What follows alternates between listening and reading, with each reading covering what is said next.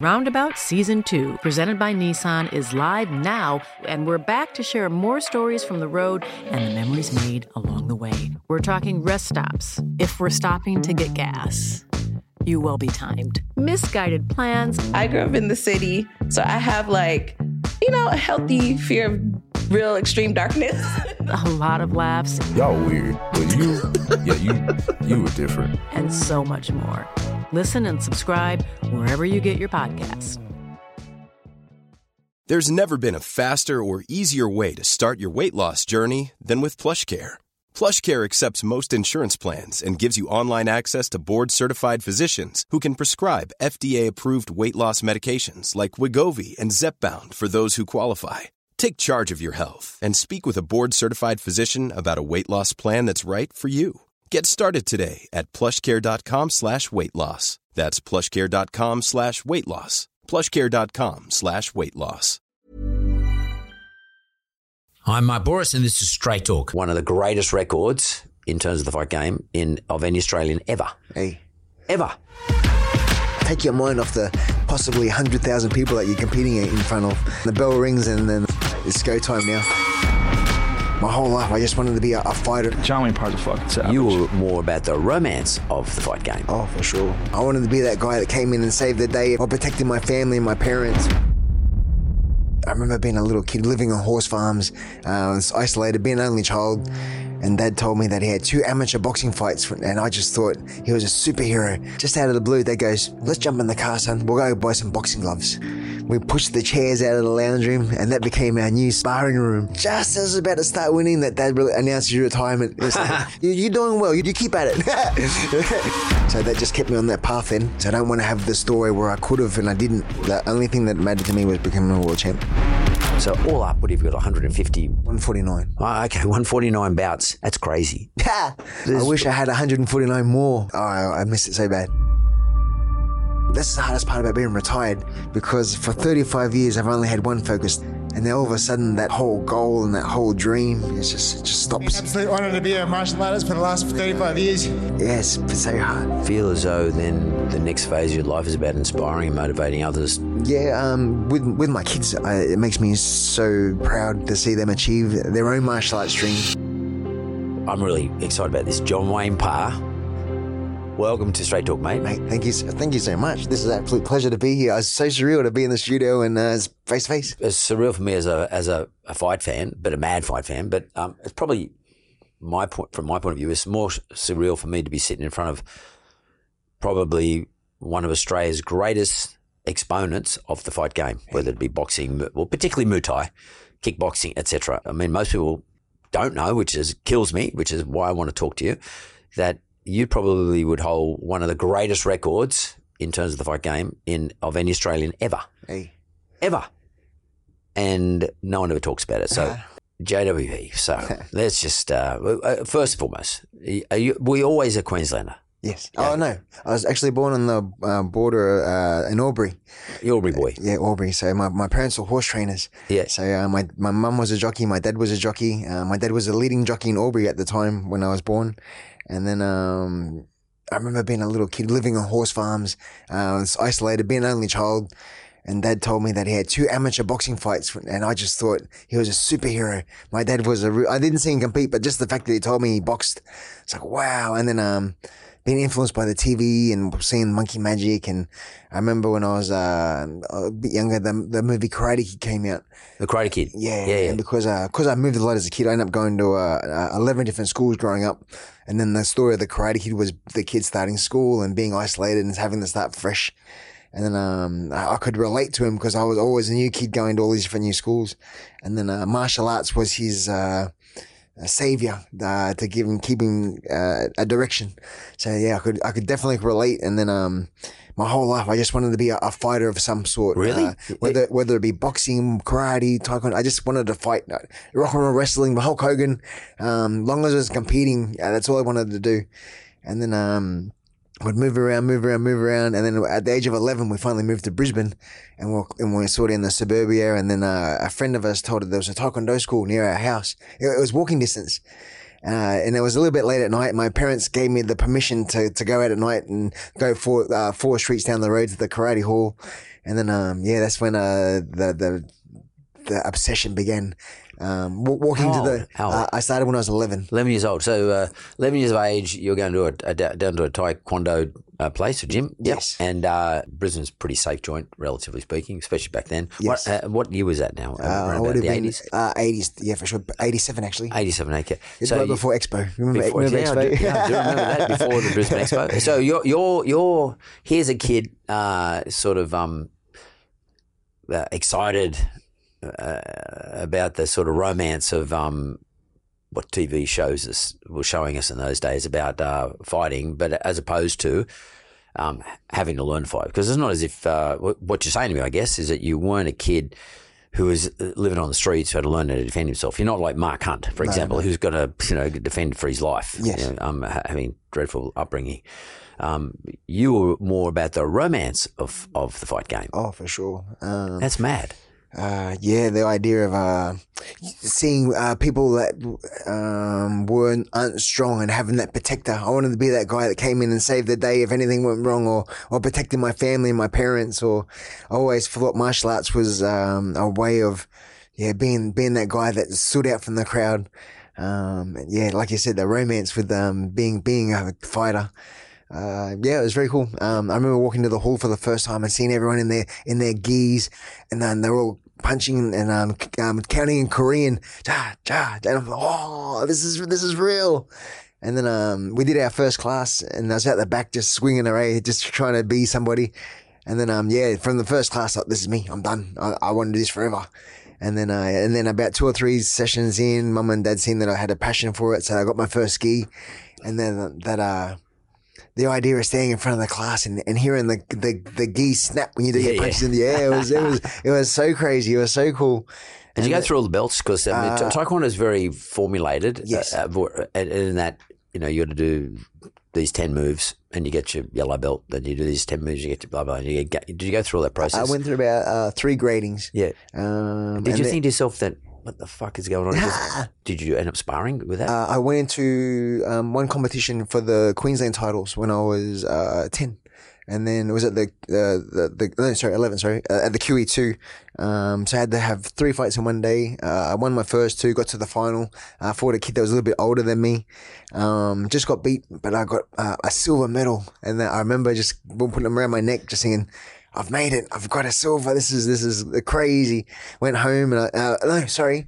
So at the end of the um end of the day, they had like a, a grading and people were breaking boards, and then that just even blew my mind even more. So oh, and then um I watched him break all these boards, and then the, the trainer called me up, and then um he said, "You want to have a go?" And I said, oh, "I don't think I can." And he talked me into it. You, you can do it. Just put my positive mindset. Punch through the board. So I did the one, two, three, bah, and I broke through it. And I thought, "Oh, this is I'm, I'm this is I'm awesome." So I took half of the board home with me. And then um, I got home and I said to dad, Dad, hold this board. I want it. And then not knowing that there's a certain design for the board. so dad's held it and I've, I've gone through the same motions. One, two, and I'll try to, and I think I ended up breaking my knuckles more. but yeah, I thought I, I thought I was a man. But yeah, that quickly brought me back to reality. so, so it's not as if you're a kid getting picked on because you, you're a middleweight. You, you fought as a you're boxing I, I, was, I was small growing up.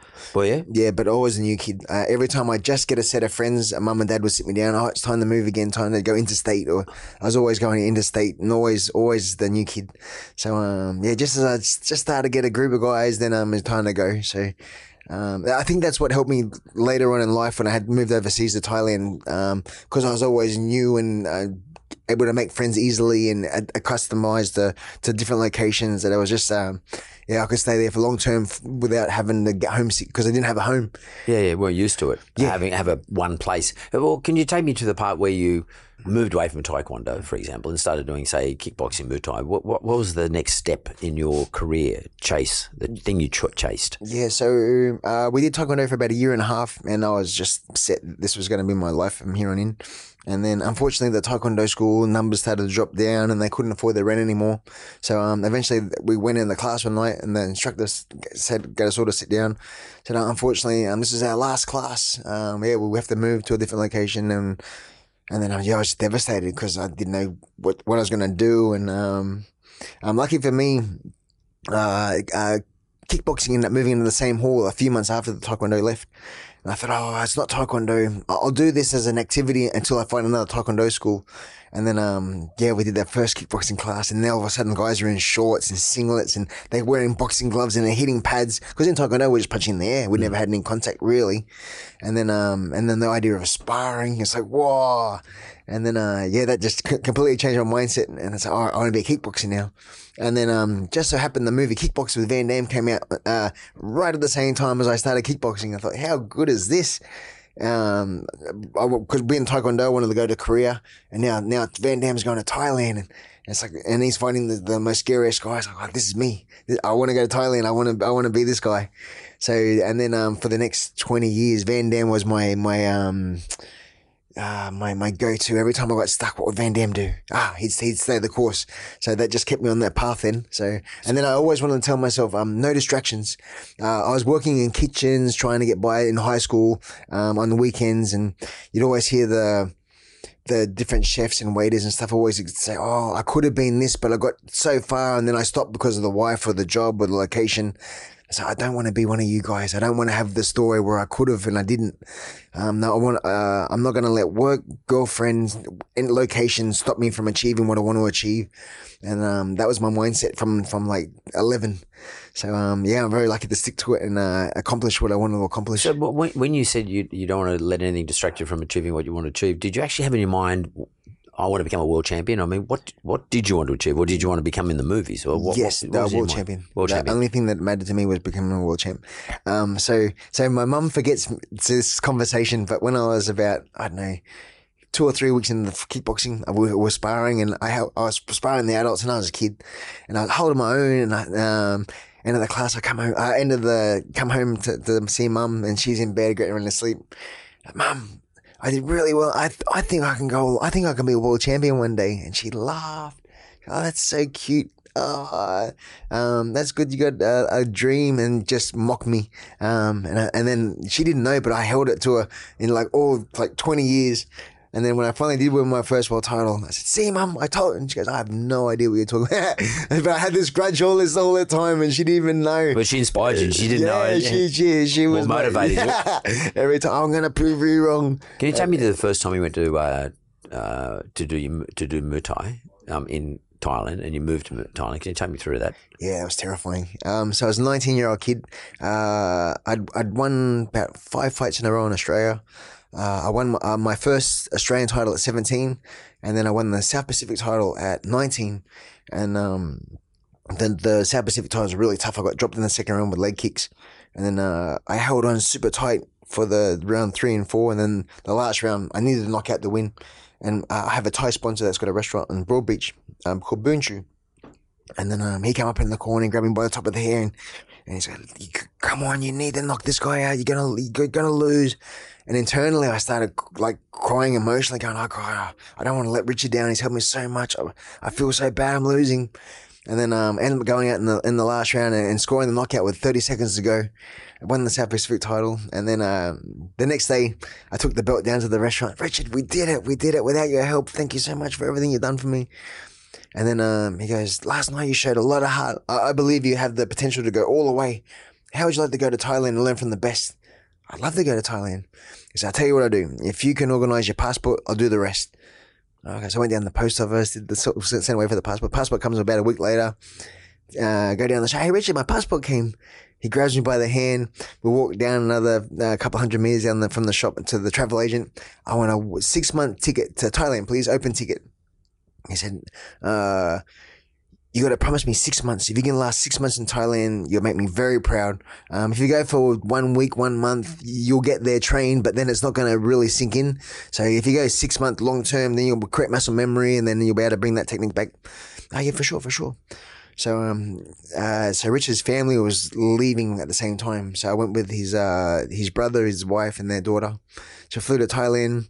Uh, we drove to the, uh, where Richard's brother was staying. I get introduced to everyone, and then the family I went with, they say, "Oh, we're gonna go now, see ya." So I'm left with all these strangers, and they can't speak English. I can't speak Thai. And then um, we go upstairs, and the, and the the brother he shows me the double bed. He said, "Oh, we share." we shared. So for three months, I had to share this double bed with this um uh, Richard's brother who couldn't speak English. So we had everything was hand signals. So hungry, sleepy, uh, training. Um, so I ended up staying at a, a gym called Sityodtong, and then um trained there for ages. Whereabouts and, in Thailand? uh, this was Pattaya. Pattaya. So um, the only thing was it was a very westernized gym. Uh, they had um, no no no gyms in Thailand really wanted to accept foreigners back in the nineties because uh, they were worried that the Westerners were going to come in, learn their sport, then start beating them at their own game. And then Thais are very proud of the Muay Thai and their heritage. So um, all the camps like no no no Westerner no Westerner. But uh, Tong had open arms, so I went there. Uh, train, train, trains. But the only thing was there was like, say, 40 Westerners. And then um, it was like a factory. So they everyone would go for a week, come through. A week later, they'd leave, and the new Westerners come. So the, they weren't getting any sort of love from the trainers. Everyone was just like a, a factory. So three rounds on the bag for 25 rounds, and then you're done. It's like, I could do this at home. What am I doing? So they finally get me a fight uh, about three months in. Uh, it's very tough. Uh, end up end up winning by knockout in the fourth. And then uh, uh, the superstar of Thailand at the time, his name was Sangtiennoi. It means the small candlelight flame. He uh, he came to Australia to fight, and he met my sponsor.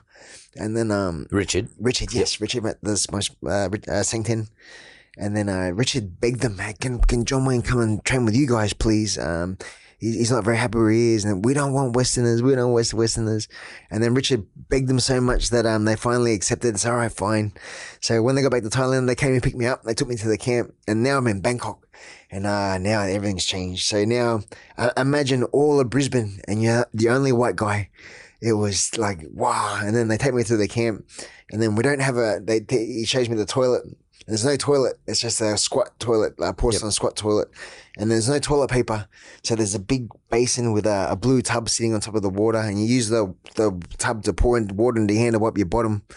And then uh, there's no shower, so you, you use that same blue tub to stand on the concrete, wet your body, lather up on soap, then you use the uh, to rinse off.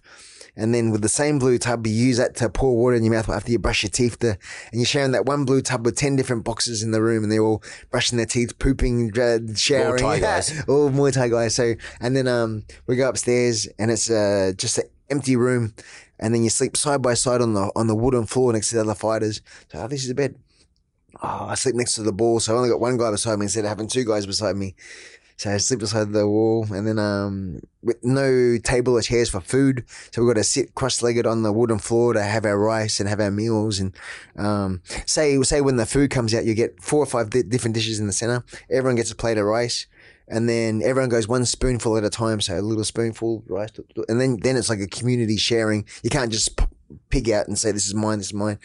Um, so, and then yes, no girls either. So it's 10 dudes 24 7, just um, waking up, training, eating, uh, little naps during the day, training again. Um, and then after your fight, you're allowed seven days off. So jump on a bus, go to Pattaya for um, a three hour bus ride. Be a Westerner for seven days. Speak, English. Might have a hamburger, sneaky little hamburger, and then um, jump back on the bus and be a Thai again. So yeah, it was such a such a life changing um, opportunity. And then my Thai trainer said, "I don't want to teach you Thai boxing. I want to teach you to be Thai. Um, our our culture, our our everything. So um, learning how to be polite and how, the older generation is um, um, very important. Always be respectful. Always uh, why first, and always um, instigate first. They're helping people, and so that um, um, and what during my career, I was very lucky with people were always commenting, um, you're so polite. Why are you so polite? Because I lived in a country where everyone was a killer. So you got to be very polite when, when you, you definitely use your pl- please and thank yous when you know every single person can knock you out. do, do, do, uh, well, what is it about Muay Thai? Um, culturally, it's very important in Thailand. oh, for sure. Um, can you share with me, perhaps, why it's so culturally important? I mean, it's not just a sport; it's more than that. I mean, I've been to them, and it's, it's rituals, and people just love it. Like it's not like if I go to a boxing match, you know, you know, there's, you know, the Blake next, you might know a couple of people, and you watch a couple of fighters, and you might know. But there is a, it's a, it's like lifestyle. Oh, and it's extraordinarily important. It's a bit like sumo in Japan, nearly. It's up there. Yes. Well, what what is that about it? I mean, how does it fit into the Thai life? Um, it's it's a national sport, so we play football and rugby. Um, and over there they're toe box. So so there's there's uh, stadiums all over the country. They got massive stadiums in Bangkok, and they got the smaller stadiums on the outskirts. Um, they got temple events, and then it's an opportunity for people to survive. Um, so in our camp, for instance, uh, would be resting during the day. Hear a knock on the gate, and there'd be parents with a, a seven year old son, and then uh, the, the manager would come out and their parents would plead uh, plead their case. Oh, look, my we've got five kids. We can't afford to keep them all. Um, would you please accept our son to, to into your camp to be a fighter? And then the trainer will look him up and down and feel his little arms. Ah, okay, okay, yeah, sure, you can be one of us. So then um, the parents will hand him his little backpack and he'll give his parents a wire, a little hug. And then the, the parents will walk away. And the next minute, that, that seven year old becomes property of the camp from here on in. And then from that moment, the, the fighters become his family. So then um, the first week, he'll cry his eye out because he's separation from his parents. And we've got to try and calm him down. It's okay, little buddy. We're, we're your family now. And then we've got to show him how to how to run, how to hold his hands up, and show him how to hit the pads. And then um, he's got to become a man from that moment forward. Uh, and now he has to fight to make prize money to survive off whatever he can make. So within say a month or so, he's have competing for the first time, and that fear of having to compete. And then um, if he becomes a, a a superstar, like he can make ten times the average uh, wage um, compared to uh, someone working on a, a regular job. So the potential there to, to make um, a lifestyle is up to the child. And and once they start, they have a, everyone has a passion for it. They start collecting the magazines and they start putting the posters on the wall. Start having um, heroes to emulate, and yeah, it's it's really cool that that uh, violence is the answer. But- Yeah, yeah. But 'cause, it's a uh, way out. it's a way out. It's a way out. So on the on the flip side, though, if you're a girl, yeah, boys go to fighting, the girls go to the other side, the dark side, and um, it's so much better to be a boy in Thailand than it is to be a girl. 'cause- Is that right? Oh, yeah, because um, Is, does Muay Thai go for girls? Do- uh, it does now. Yeah, yeah. But when I was there, the, it was girls were uh, considered not equal, and then um, there'd even be signs at the stadiums: "Please, no females leaning against the ring," because they were scared that the, they they give the bad juju. Uh, the guys would get cut from um, elbows and stuff because the girls had touched the ring and um, uh, infected it with their their yeah. So Like bad luck Girl- girls couldn't fight whatsoever. They couldn't lean against the ring. No ring card girls. And it's only from about the year 2000 that they started going, okay, there's an interest here. Instead of having the, the one ring, we'll have two rings. So one ring for the boys, one ring for the girls. And then eventually they say, well, we can't do that. That's unethical. So we'll have the boys fight first and the girls fight last in case the girls infect the ring. Bef- and then they got the stage where it's like, oh, no one's getting, so we'll just make it a, a normal part. Now, now the females are more popular than the males. It's Yeah. um, so bizarre how the whole country's um, changed, turned a leaf. But yeah, for a while there, they were so sexist and everything else. But um, I remember many many years ago, um, the first time I went to a, a Muay Thai competition in Bangkok, um, it wasn't just the fighters. They had young kids, little boy it was, a young boy, he was like 10, 11, just charming a snake, it, like, a, like a cobra in the middle of the ring between fights. oh, yep. Uh, Like it's a full entertainment Ha. thing, and it's nearly a religious experience. Like uh, you know the way everybody, um, you know, they wear the, the band around their head, and, uh, they, and you know they address each other f- f- really fully well mannered and respectful. It's nearly like a, it's, it's nearly ritualistic in a lot of ways, just including the way you dress. Yes. I mean, what's that all about? Um, so the headpiece is called a moncon, and then we have uh, papa jets, which go on the arm, and then there was a, a gentleman that got captured by the um, uh, Cambodians, I think it was was they captured him, and then um, uh, yeah, they they make people fight to the death. And he ended up having uh, nine fights in a row, and he and he won all nine. And then uh, the the the king said, "I'm going to allow you your freedom." And when he came back to Thailand again, he was um, considered a hero. And then the sport of Muay Thai was um, suddenly the kings suggested that we're going to teach our uh, army, our police, our all our and to to learn this art to protect the country.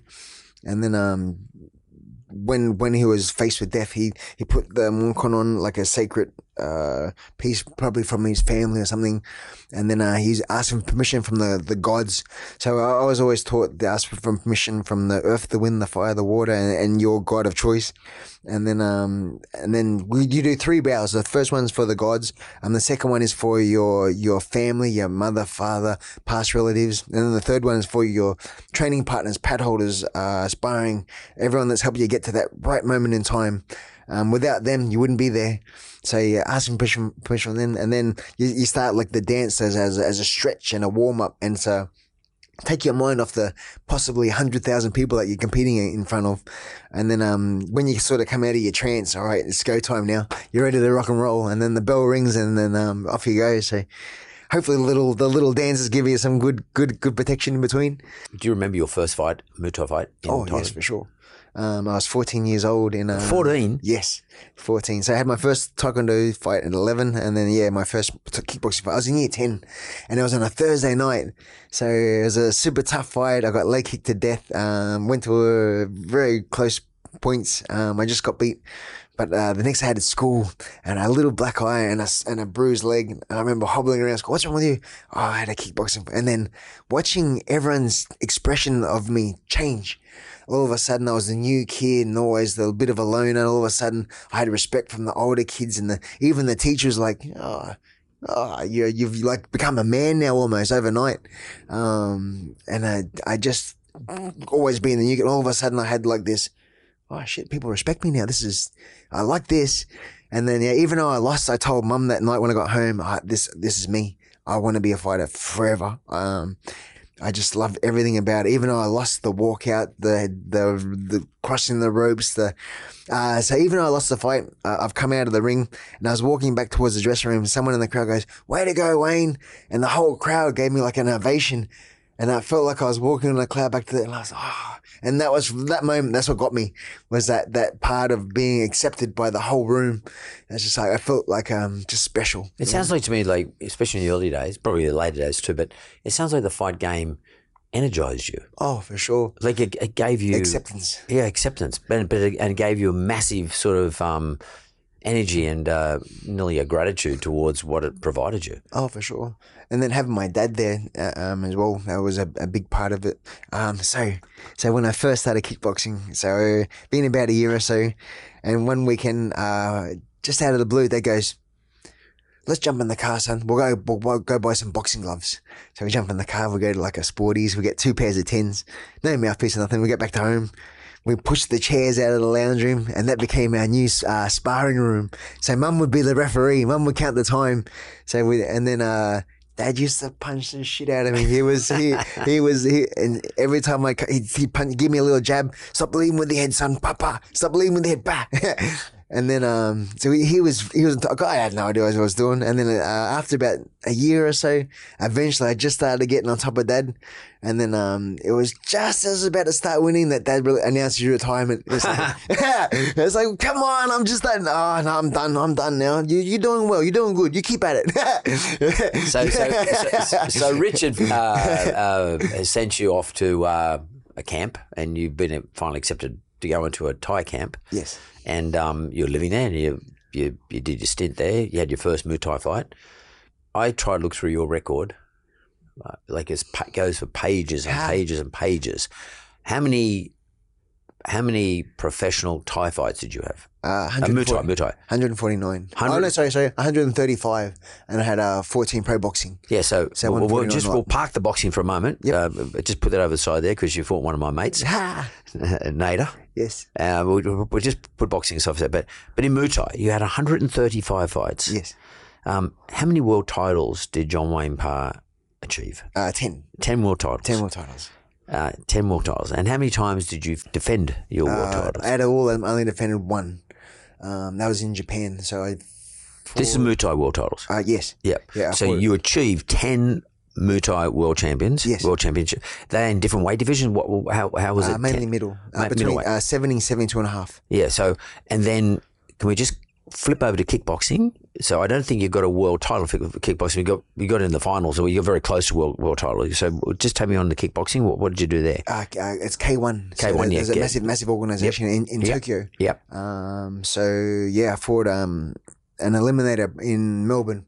It was an eight man tournament. Uh, I had to fight three times in one night. Uh, so I fought a gentleman. I, I knocked out my first two opponents, and then in the final, I fought a gentleman called Michael Zambidis. Yep, he was a very Greek, famous. Greek Greek superstar. Um, yeah, he was a household name. He was coming to Australia regularly, beating all our guys. He lives in Greece now. Yeah, yeah, He was uh, he was on uh, Dancing with the Stars in Greece, and that really lifted his profile to superstar So you, level. you're the same weight as uh, Zambidis? uh, yes. Wow. He, he, he- I mean, he's. Have you seen him lately? He looks. He's unbelievably cut. He looks. He look, he- I've seen him on the back of boats and stuff like that. But I, follow him on, on Instagram. But like, uh, so you fought like he was a legend. Yes. Oh, for sure. So K1 Japan. We've had some great Australians uh, fight there in K1. I think Peter Graham. I think Yes. Chief uh, Mark Hunt. Yep. I think uh, Adam Watt. Adam White, yes. Yeah, as Um, well. I seen Adam White fight in um, Vegas as well. I Yeah. went to the K1 in Vegas and got to watch him And, and I. I'm not sure either one or two of those might have won the world title.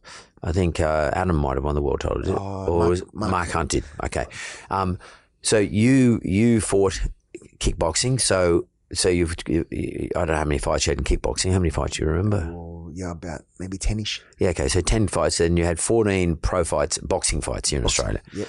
So all up, what have you got? 150 Yeah, bouts. 149. Oh, okay, 149 bouts. Yep.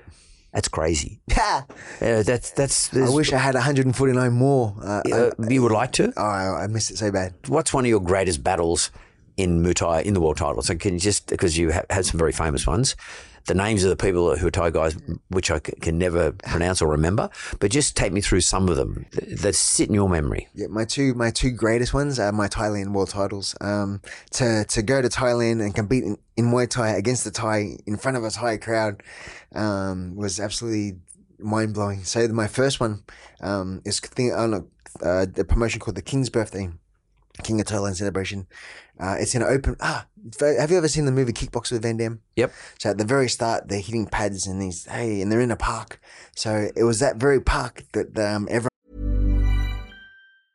Ready to pop the question and take advantage of 30% off? The jewelers at BlueNile.com have got sparkle down to a science with beautiful lab grown diamonds worthy of your most brilliant moments. Their lab grown diamonds are independently graded and guaranteed identical to natural diamonds, and they're ready to ship to your door. Go to BlueNile.com to get 30% off select lab grown diamonds. That's BlueNile.com for 30% off lab grown diamonds. BlueNile.com. Many of us have those stubborn pounds that seem impossible to lose, no matter how good we eat or how hard we work out. My solution is PlushCare.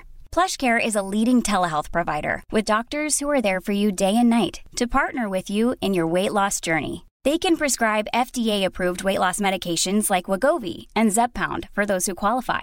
Plus, they accept most insurance plans. To get started, visit plushcare.com slash weight loss. That's plushcare.com slash weight loss. Comes to celebrate the king's birthday, where they have hundred thousand people come to to this, um, and uh, we sing the birthday song and fireworks going off and all these festivities, and then uh, yeah, I fought on at ninety seven and ninety nine. What, what, 97, 99, what? So 1997, I fought on the King's 1997, yeah, yeah. and then uh, I, I lost because I'd never fought in 100,000 people before, and just a little bit too anxious and um, gassed out a little bit in the last round. Just Can, lost. can I stop you there for a sec? Yep. Because that's really important. I, I'd like to know a little bit about that in your, from your point of view. Maybe explain to listeners um, the significance of what that means. I mean, when there's a, hundred, a crowd of 100,000 people, which you're not used to, and uh, your adrenaline starts to go hard, especially before the fight starts, how that affects your gas tank, how that affects your tank. I mean, what is it, when you say you gassed out, I mean, it's not that you're not fit. You would have been super fit. Yes. But maybe explain what the adrenaline does to you and, you know, the effect it has on you in terms of making you gas. Yep. So uh, 97, I'd just been picked up by the number one promoter in Thailand.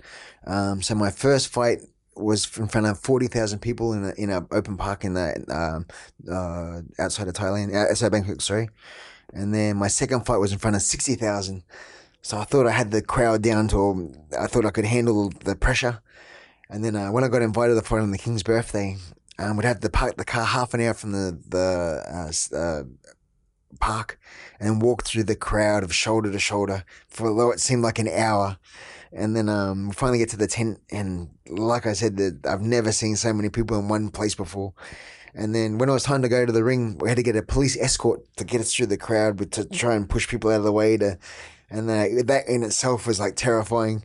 And then um, being the white guy going through all the crowd and, and get onto the ring and then to look out and it was like as as ocean like, as far as you could see was just people you know, 360 wherever you looked And what does it do to you? uh my legs went because when you do the starting the dance, my legs went weak. It's like, oh no, uh, this isn't a good time for this to happen. Um, and then uh, I started the fight a little bit too fast. So, and then by the time I got to the fifth round, I was just a little bit uh, fatigued and fell over a few times, which cost me points. Um, so, and then the second time that I got invited to the fight in '99, uh, I was supposed to fight 98 as well, but uh, so okay, so Yeah. so so in Thailand, if you stay at one camp for so many fights, you, they own you, and then once you start building a name, if someone comes along and and they want to buy the right, so let's say I'm I'm John Wayne Boonchu, and you come along, you're John Wayne, uh, you want me to change my name to Kmart, John Wayne Kmart. All right, I'll give you a million baht if you change your last name so you represent us. So your transfer fee. Yeah, like a transfer. So um, so I was at this camp for so long, and then uh, uh, we had a big falling out, and I, I ran away, went to a different camp, and then the owner of that camp, the day of the day of the fight in '98, he uh, he went on the national news saying if John Wayne Parr fights tonight, I'm gonna take the promoter to court because uh, he can't allow him to fight without my permission first. So then I had as I'm taking my shirt off the fight, all right, John Wayne, don't worry about taking your shirt off. You're not competing. Um, so yeah, so I missed out in 98. Uh, and then 99, uh, because I remember walking out that first time and, and pooping my pants. So this time I'm going to visually uh, just uh, get myself into the zone. So I'm going to walk out. Th- so as I walk out, this now, they- they've got a stage now. So you walk up on top of the stage and now you can see 100,000 people. And then uh, just trying to tell myself, take a big breath, absorb it all. How many times you get to do this in your life?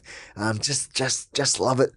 And then walking down the runway and then doing the dance and looking out into the crowd in between. It was just, um, yeah, it's magical. And then having the greatest fight ever. Um, ah, so another little story. So Richard's brother had only just died of AIDS like a, a week before my fight. So that was the main reason I was there. Since I was there, um, to, to go to the funeral and to be part of the the the the the, the all that part the um Grieving. I, I said uh, since I'm here can I fight on the king's birthday? But I was like yeah of course. So I end up um yeah doing that end up winning having a greater fight. And then I, I believe the the spirit of Richard's brother helped me that night because I asked him when I was doing my dance oh please this is in my time if you can I've, I've come all this way can you please give me a little bit of protection while during my fight? And then having a great fight so then the, the next year I got invited back again. And this is when um, I was just supposed to fight a normal Thai. And then uh, I was supposed to fight an Orthodox fighter. So I get to the weigh-in and then Songchai, the promoter, he's like, oh, look, bit of bad news. We got this um, Masato was supposed to fight for the world title tomorrow, Japanese versus the Thai champion. And he doesn't want to fight the Thai because he's scared the Thai has hepatitis. Um, since he doesn't want to fight him, do you want to fight for the world title tomorrow instead?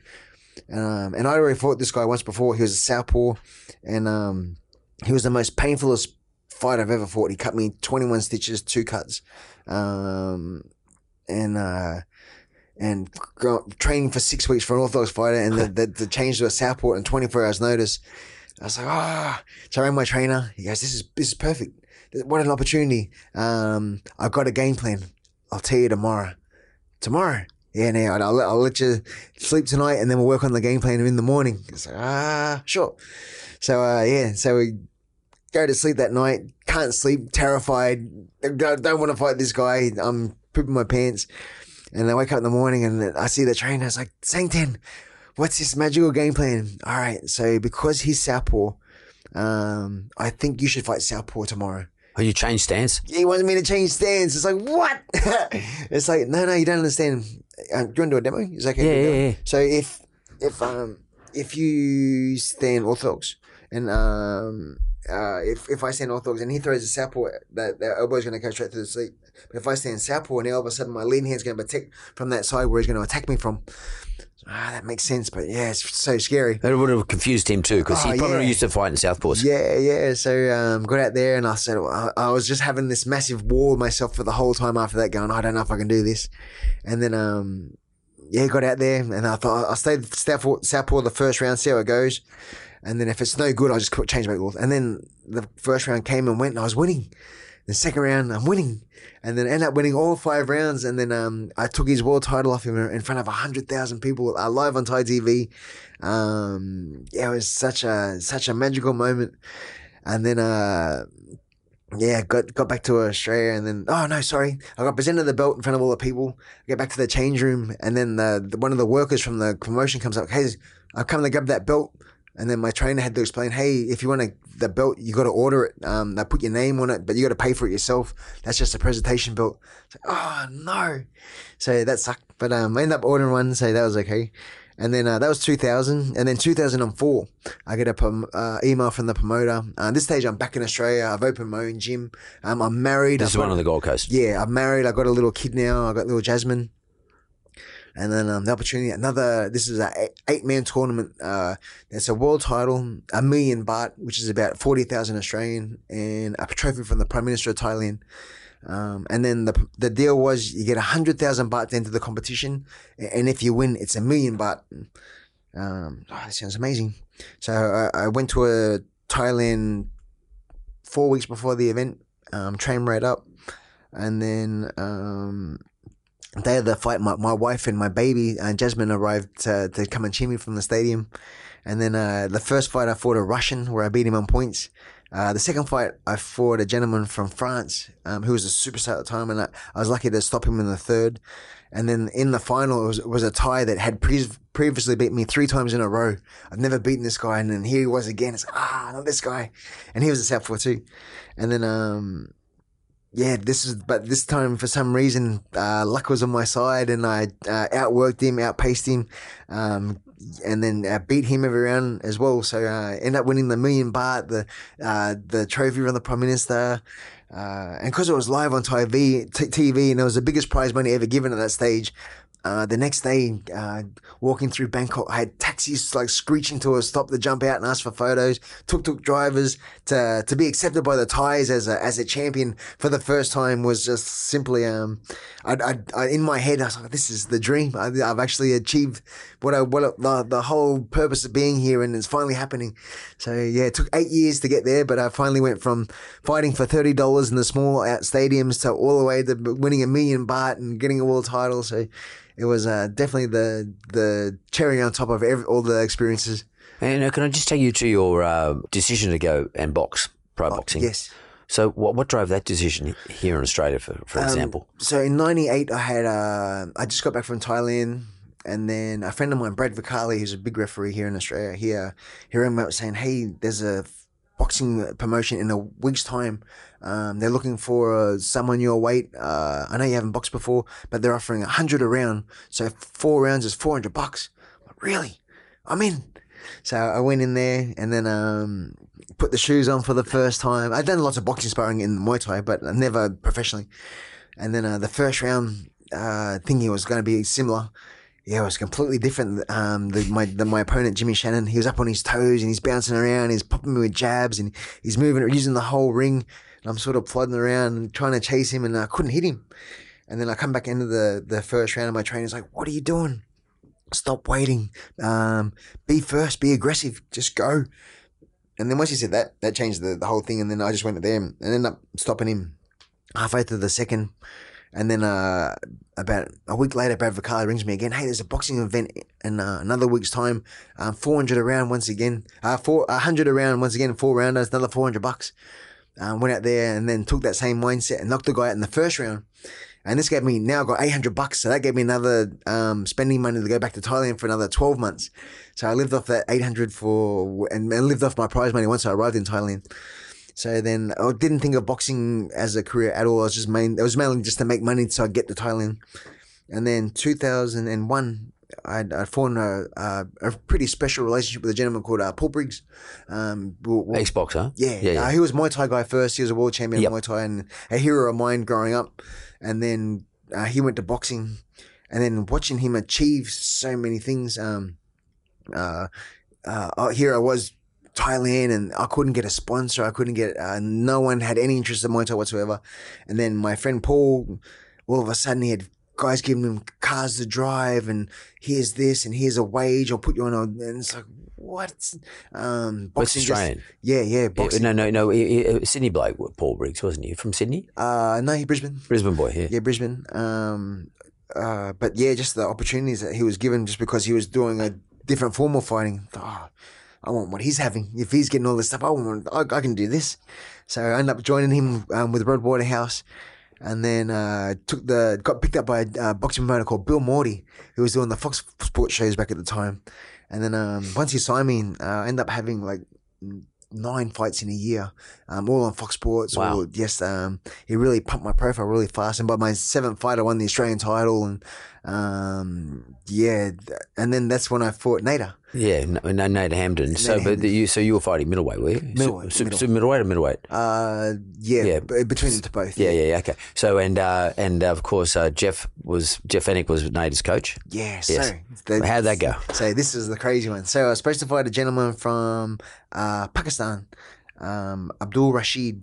So I fly on down to Sydney to, to fight a six rounder. So I get to the Sydney airport, and then one of the gentlemen from the promotions there to pick me up. So oh, bit of bad. news. I get this a lot. Bit of bad news. Um, uh, Nader Hamdan's opponent's pulled out.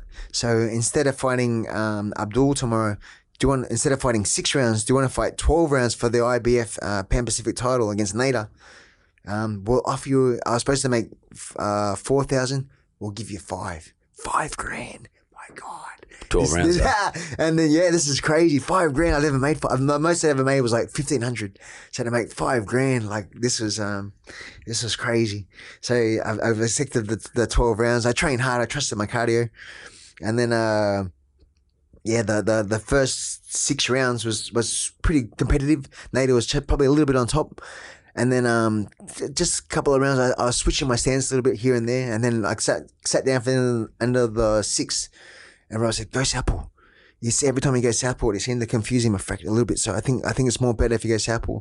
So for the next six rounds, the last six I went southpaw, and then I I, I believe I was just getting the bet the little bit more of an edge every round, and then um at the end of the, the 12 rounds, uh, they've ordinated the decision. And then uh, Andy Raymond come over to interview us both. So he in- interviewed Nader first. And uh, in a tough fight, uh, there's about 3,000 people there. And then um, the crowd booed Nader so bad when he was trying to give an acceptance speech. I felt really bad for him. I felt so bad. And then, uh, and then Andy came over to me, and then the crowd is standing ovation, just roaring. And I'm trying to do my interview, and I can't hear myself over the speakers. The crowd was so ruckus. Um, so even though I lost the fight, uh, I couldn't help but feel like I won the war, like for the crowd. And there was live on Fox Sports too. So for the next month, everywhere I went for the next month, I'd be at the bookstore looking at a magazine. I get tapped on the shoulder. You won that fight, mate. be down the coffee shop, get a tablet. You won that. And I was almost going to change my name though. You won that fight because everyone was saying wherever I went, wherever I went, that's all I was getting. It was, um, yeah, it was very, it was very cool. I Lost told. Nate you were coming in today. He said to say hello, by the Yeah, way. yeah, He's a good dude. Yeah, so cool. He's so a good cool. dude. So can I ask you a question? And this is a question that, um, you know, th- this, this question is probably is the genesis of how UFC came about. Like you've boxed, you've done kickboxing, you've, you've boxed in a boxing, boxing sense, and you've done a Muay Thai. Which is the more lethal? Oh, Muay Thai for sure. Yeah, well, and, and explain that to me because I mean we watch UFC and uh, you know everyone watches UFC of course MMA, um, and they all end up wrestling on the ground, which is what your son's doing now. He's doing Yeah. jiu-jitsu. Yes. Yeah, because I've seen him compete a bit, and uh, Dad's very proud of him. And you got three kids, haven't you? Yes. Yeah, you got three kids, and uh, and you're a great family man. But if you just you know you've spent a long time in the fight game and you've done all of them and you've achieved at very high levels, at the highest levels. Why do you say Muay Thai is the more effective? I'd done 12 rounds boxing for the uh, one of the titles. Um, so I was good for 12 threes. And then about two or three weeks later, the opportunity to do a five round Muay Thai fight come up.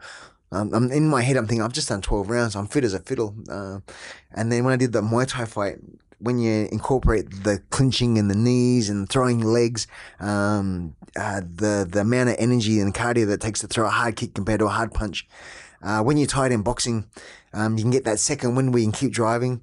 And I discovered when you get tired in Muay Thai, you just hit the wall and then your body just stops. so, and it's not a good place for it to stop when someone's trying to take your head off. Um, and then boxing, you have the luxury of fighting with padded fists. Whereas uh, kickboxing's uh, shins, knees, uh, bare elbows. Um, not as much brain trauma, but more body trauma. So broken ribs and broken knuckles, and um, I've fighting with elbows. I've had uh, 350 stitches in my face from uh, all the all the um, trauma. Um, yeah, it's just uh, yeah, so so different to, to boxing. Boxing.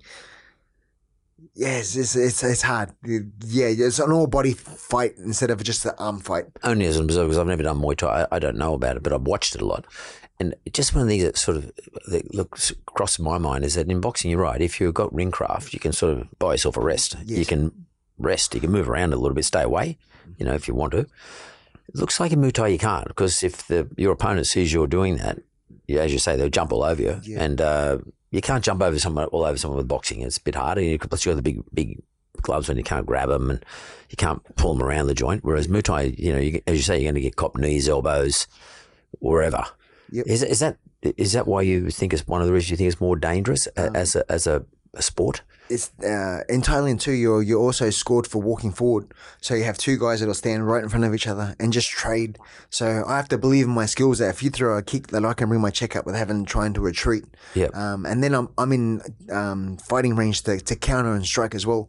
So you just can stand there and you can both just bounce off each other, just trading for um, nonstop. It's it's it's it's it's like a boxing is a science of the art of not getting hit, whereas Yep. Muay Thai, um, I want to show you that I'm a caveman and I, I can take more punishment than you can take. Yeah, it, seems more brutal. Yeah, definitely more brutal. In terms of, you're right because you got you're gonna have to cop, you have to be prepared to cop the punishment. yes. Um, you know, if you're, but if you watch boxing, someone like Mayweather, you know, undefeated. I mean, um, people are going to think I'm a heretic, saying, but I used to find him boring to watch because he was such a defensive fighter. Yes. but he just didn't get hit. Yep. and but he'd still win. He'd, he'd win, but he'd get hit a lot less than anybody else. Yes. And uh, it seems to me that in um, Muay Thai, you have to be. Maybe it's how you get brought up, like living, and sleeping on the ground and all that stuff. I mean, you've got to be tougher, mentally tougher. That's my gut feel. Yes. Is that, is that one of the reasons why coming out of Thailand, you see a lot of, you know, they come here to Australia to fight our fighters. That they might not be as skilled in boxing, but they're always tough. Yep. They, they can cop a lot of punches. Do you think that's the reason? Uh, also, Thailand taught me the poker face. What's so, that mean? Uh, to show no emotion, no matter how bad you hit, how bad you cut, um, how how much agony you're in. Uh, as soon as you give the slightest uh, indication that you're hurting, um, your opponent will feed off it, and they'll, they'll try and finish their job. So um, yeah, you, you can't you can't zero expression. Um, that's the hardest part. And then when you come back to Australia, when you fight other Westerners, it's like it's it's easy to pull the bluff. Yeah, yeah. So um, That's important. And and and so you're you now live on the Gold Coast. We're back living on the Gold Coast. What's the name of your gym? Boonchu. Yeah. So is and now what type of gym is it? Is it all all disciplines or just uh, Muay Thai? Yes. So uh, recently, in the last three years, we've incorporated uh, jiu-jitsu, MMA, boxing. I would the boxing before, but uh, more more set now, more regular. Uh, you can't just survive one martial art anymore. With this this day and age with MMA, um, everyone wants to broaden their martial art experience. So um, I had a big fight against uh, Anthony Mundine. And that gave me enough money to, to buy some jiu-jitsu mats and to, to deck out the gym. And then we have a Brazilian uh, jiu-jitsu um, trainer. Uh, he's he's been such a big influence on my children and, and their, our classes. Is he Brazilian? uh, yes. Yeah, yeah. Yeah, um, Daniel Almeida. He's uh, such a nice guy, and he's like the kid whisperer. Uh, we have four year olds and give kids classes, and everyone pays attention. And then uh, when he when he when he calls stop to the round, everyone's like, "Yep, yes sir, no sir." It's it's really cool. It's really cool to Could see. you? Because I got grandkids, and I've been. It's funny. I was only talking to some of it the other day, and uh, you know, typically in Australia, if you've got kids that you know on the summer they're doing surf club down down the beach, nippers and whatever, and then in the winter they're either playing rugby league, soccer, or rugby rugby union or something like that. And but then if you're if you're my grand, of my oldest grandson, he's six, he's not really interested in those things. So, and I was thinking about, well, what could he do? And I thought to myself, his mother's anti-violence, um, which is fair enough. She sees footy as violent, and I thought to myself, what about if I I pay for him to go learn jujitsu? That's not really a violent sport. I mean, especially if they're all starting on the ground and stuff like that. Oh, I mean, you have it. You you have kids going to your your gym. Oh, definitely. Yeah. Um, what are the benefits of something like that? I mean, and because Australia, we know you guys have brought a lot of e- evolution in terms of how Australians view the fight game. Once upon it was just boxers. Then it became Muay Thai. Now it's uh, UFC, etc. But really, for kids, jiu-jitsu's a pretty cool sport to do. Oh, amazing. What, what do you reckon about that? Because your son's a, a, doing, he's competing in jiu-jitsu now, but like you must have put him in at a young Oh, age. for sure. And my daughter, um, she's nine, and she she's in the gym every day. So every time I pick up the kids from three, we get home, we change our clothes, we're in the car by three thirty. And my kids are. Um, not one of them ever complained that never wanted to train. They they've got their little community with their own little kids their age, and um, they're excited to train every single afternoon. I'm, so- in that respect, I'm very blessed. So it's good socially. Oh, for sure, and get get um, someone with the same passion as you too makes it more fun. And then you're feeding off each other. The harder you train, the harder I want to train to match your your enthusiasm. Um, But what do you think of the the physical benefits of it? I think with with the boys especially, uh, even the girls, um, kids are tough. Kids like wrestling. Kids like uh, uh, having a little bit of competition. Kids, uh, and then a controlled environment with uh, padded mats and got the soft bags and the soft pads, uh, and then just getting a sweat and having having fun, and then uh, trying to express yourself. Like you might do a like uh, at rolling, you might pull off the move that the instructor told you what that special move for that day was, and just having that that feeling of reward of being able to achieve, um, and then and then not getting hurt too. And then the best part is having the confidence of uh, I have a skill now that I know if I'm ever in trouble that I can I can use that to protect myself. Um, not that I want to use it unintentionally or, or in a bad manner, but I want to know that I can have confidence that if I someone tries to take my wallet, I can I can defend myself, or until someone helps me at least. Um, yeah, that, uh, I think it teaches kids not to fight because you learn early that it hurts. Yeah. Um, it's like I'm I'm in a control environment. and I know if I don't tap, it's going to be in put me in a compromised position. So um, so yeah, I, I know for a fact that I don't want to fight. I'm learning to fight so I don't have to fight. Yeah, and that and it makes a lot of sense. And it's all, physically, it's good too for coordination and stuff like that. You've made a, you've lived your life as a fighter. Um, apart from your achievements, it's it's actually helped you live a, eh, live a life. Like uh, you're relatively speaking young man still. You got a young family. You got your gym. Um, I see you got your Monster T-shirt on there. I mean, I, I saw you in Perth a couple about a year ago or so. Ago, yep. um, Monster. They look after you. They, I mean, they, they, they take, they send you places, and I've been uh, so lucky. and I've, I've been watching some of the stuff. Like you had, you, you had a lot of traveling. Uh, was it last year? Maybe this Ah, year. this year. This year, a lot of traveling. A lot of travelling. and uh, where you're sort of sponsored to do things. Um, how important is, has that been to you, and how do you build relationships with these organisations? I mean, how do you do that? Oh, I'm very blessed. Um, I have a gentleman called Hans Molenkamp from America. Um, I was, had a competition in um, uh, California. I was going to go and compete, and then 2015, he, he sent me a message. Hey, um, I want to I want to help you with this event. Uh, how would you like to be sponsored by Monster? Like, wow, that'd be so cool. So I thought it was just going to be a one-off gig, and then um, since then we've we've built a relationship, and then uh, uh, I just re-signed for another two years. So that'll wow. be ten years with the company. Ten years. 10 years with Monster Energy. Um, they've been so good to me. Uh, special events like the UFC and um, the the um, Grand Prix and the, the racing cars. Um, and then working with uh, Cam Waters.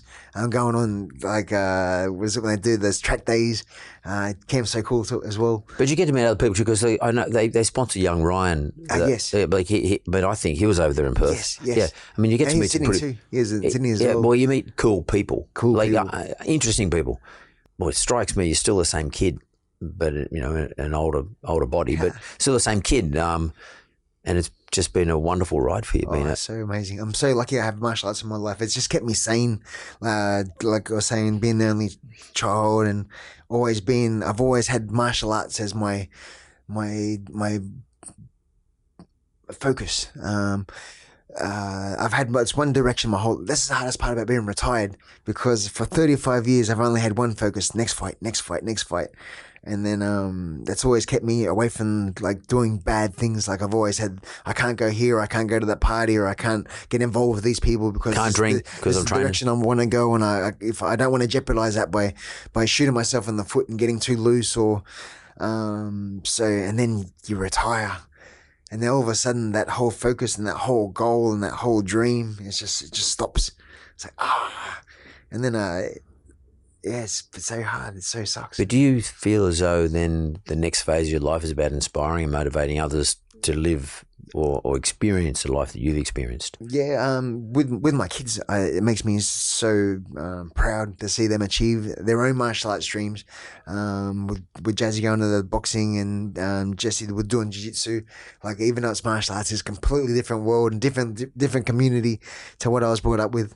So um, yeah, it, it um, it, it, it yeah, just um, they're they're my main goal now. But uh, to have to be the man for so long and then to have it just put the handbrake on, it's like, "Er, it's done. It's you like, think ah. all of it? Do you think it happened a bit too sudden? Uh, no, I, I knew it was coming. Um, and then I got to that stage where I was 45 now. I had my last fight at 45 years old. And I knew I was getting long in the tooth. It's like, ah. And then when you start seeing other older gentlemen, you think, oh, come on, mate, time to give it away. And then all, of a sudden, I'm that guy now. It's like, ah, no. What happened then? I remember being the guy chasing the dream, chasing the champ, and then everyone chasing me. And then, um, and then, yeah, you're in the magazines, you're on the TV. And then, uh, all the international adventures as well, fighting overseas. And, oh, you're fighting in Italy, you're fighting in Jamaica, you're fighting in Japan. And then, uh, all of a sudden, it's like, the handbrake goes on. Well, I don't know. It's funny you should say because, but I do know when I, when I saw you in Perth, and I think I saw you in Sydney too. Um, the UFC, Sydney UFC. I everybody's still. Uh, as John Wayne Parr, like everybody, effectively stopping you, get a photograph and stuff like that. So th- there is still a, a relevance there. I mean, I guess you enjoy it. Otherwise, you wouldn't put yourself in that environment. You wouldn't put yourself in the public environment. But you enjoy being friendly towards people. Yes. I mean, that's the thing that I got, struck me. This guy's so friendly. That's Yeah. a friendly dude. Like, uh, do you put that down to the discipline that you learnt in Thailand when you were, as you say, sleeping on the boards and, you know, Ooh, so when I was younger, um, I just got back from Thailand for the, my first six month uh, trip. And I remember being at the fights and I seen a, a famous guy. Um, his name was Ian Jacobs. Uh, he, he was like a, like a hero to me. And then we sparred a few times. So I had him up on a pedestal. And then I remember he was walking past the crowd and I've jumped off my seat and I've, I've given him a wave and he's giving me the look. And then he just kept walking without any acknowledgement. Uh, I just sat back down in my chair and it's like, oh, I just felt heartbroken. And I thought, oh, I never want to be that guy. I never want to not say hello to someone and make them feel like they're inferior. So, um, so I now go out of my way. If someone comes up, if whether it be young or old, or I always go out of my way and give them like five minutes. Say, say good day, have a handshake, get a picture, and then they got that. And we, because it only takes one person to tell twenty people that you're a dickhead. If but if you're nice to that person, they tell twenty people, hey, he was a really nice guy. So, um, yeah, I learned that definitely early in my career, just from for what happened to me. So, yeah, u- use that experience. Well, well, John Wayne Parr, it's been a great pleasure to talk to you today. Um, I have to tell you, you're one of the most infectiously likable people Hey. that I've ever met. Um, and, but equally on the other side of it, you're one of the most accomplished fighters Australia has ever produced, ever. Hey. And uh, I, and, and in that regard, from, from my point of view and for our audience point of view, it's been a great honour, mate. Mate, thank you so much. Thank you so much. Um, from the first time we met, uh, I just felt like uh, you're. I tell everyone to this day, you're like the long lost uncle. And then every time we've seen each other at the hotel, I just felt like we had a connection. I'm so Totally. humbled that yeah, I got the invitation to come and have a chat. Oh, mate, so it's- I'm it's so, great content, so glad I could be here. It's so important for us, and uh, you know, and it's important for for me to put great Australians out in front of the rest of the audience, and you're one of them. Oh no, thank you so much.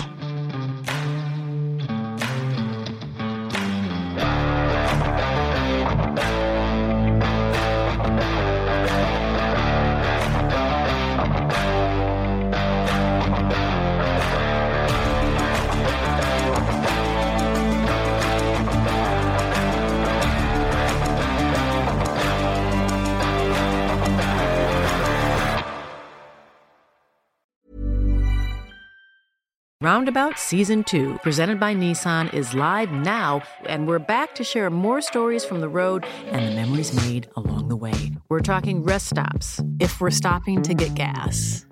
You will be timed. Misguided plans, I grew up in the city, so I have like, you know, a healthy fear of real extreme darkness. a lot of laughs, Y'all weird, but you, yeah, you, you were different. and so much more. Listen and subscribe wherever you get your podcasts. Why don't more infant formula companies use organic, grass fed whole milk instead of skim? Why don't more infant formula companies use the latest breast milk science? Why don't more infant formula companies run their own clinical trials? Why don't more infant formula companies use more of the proteins found in breast milk?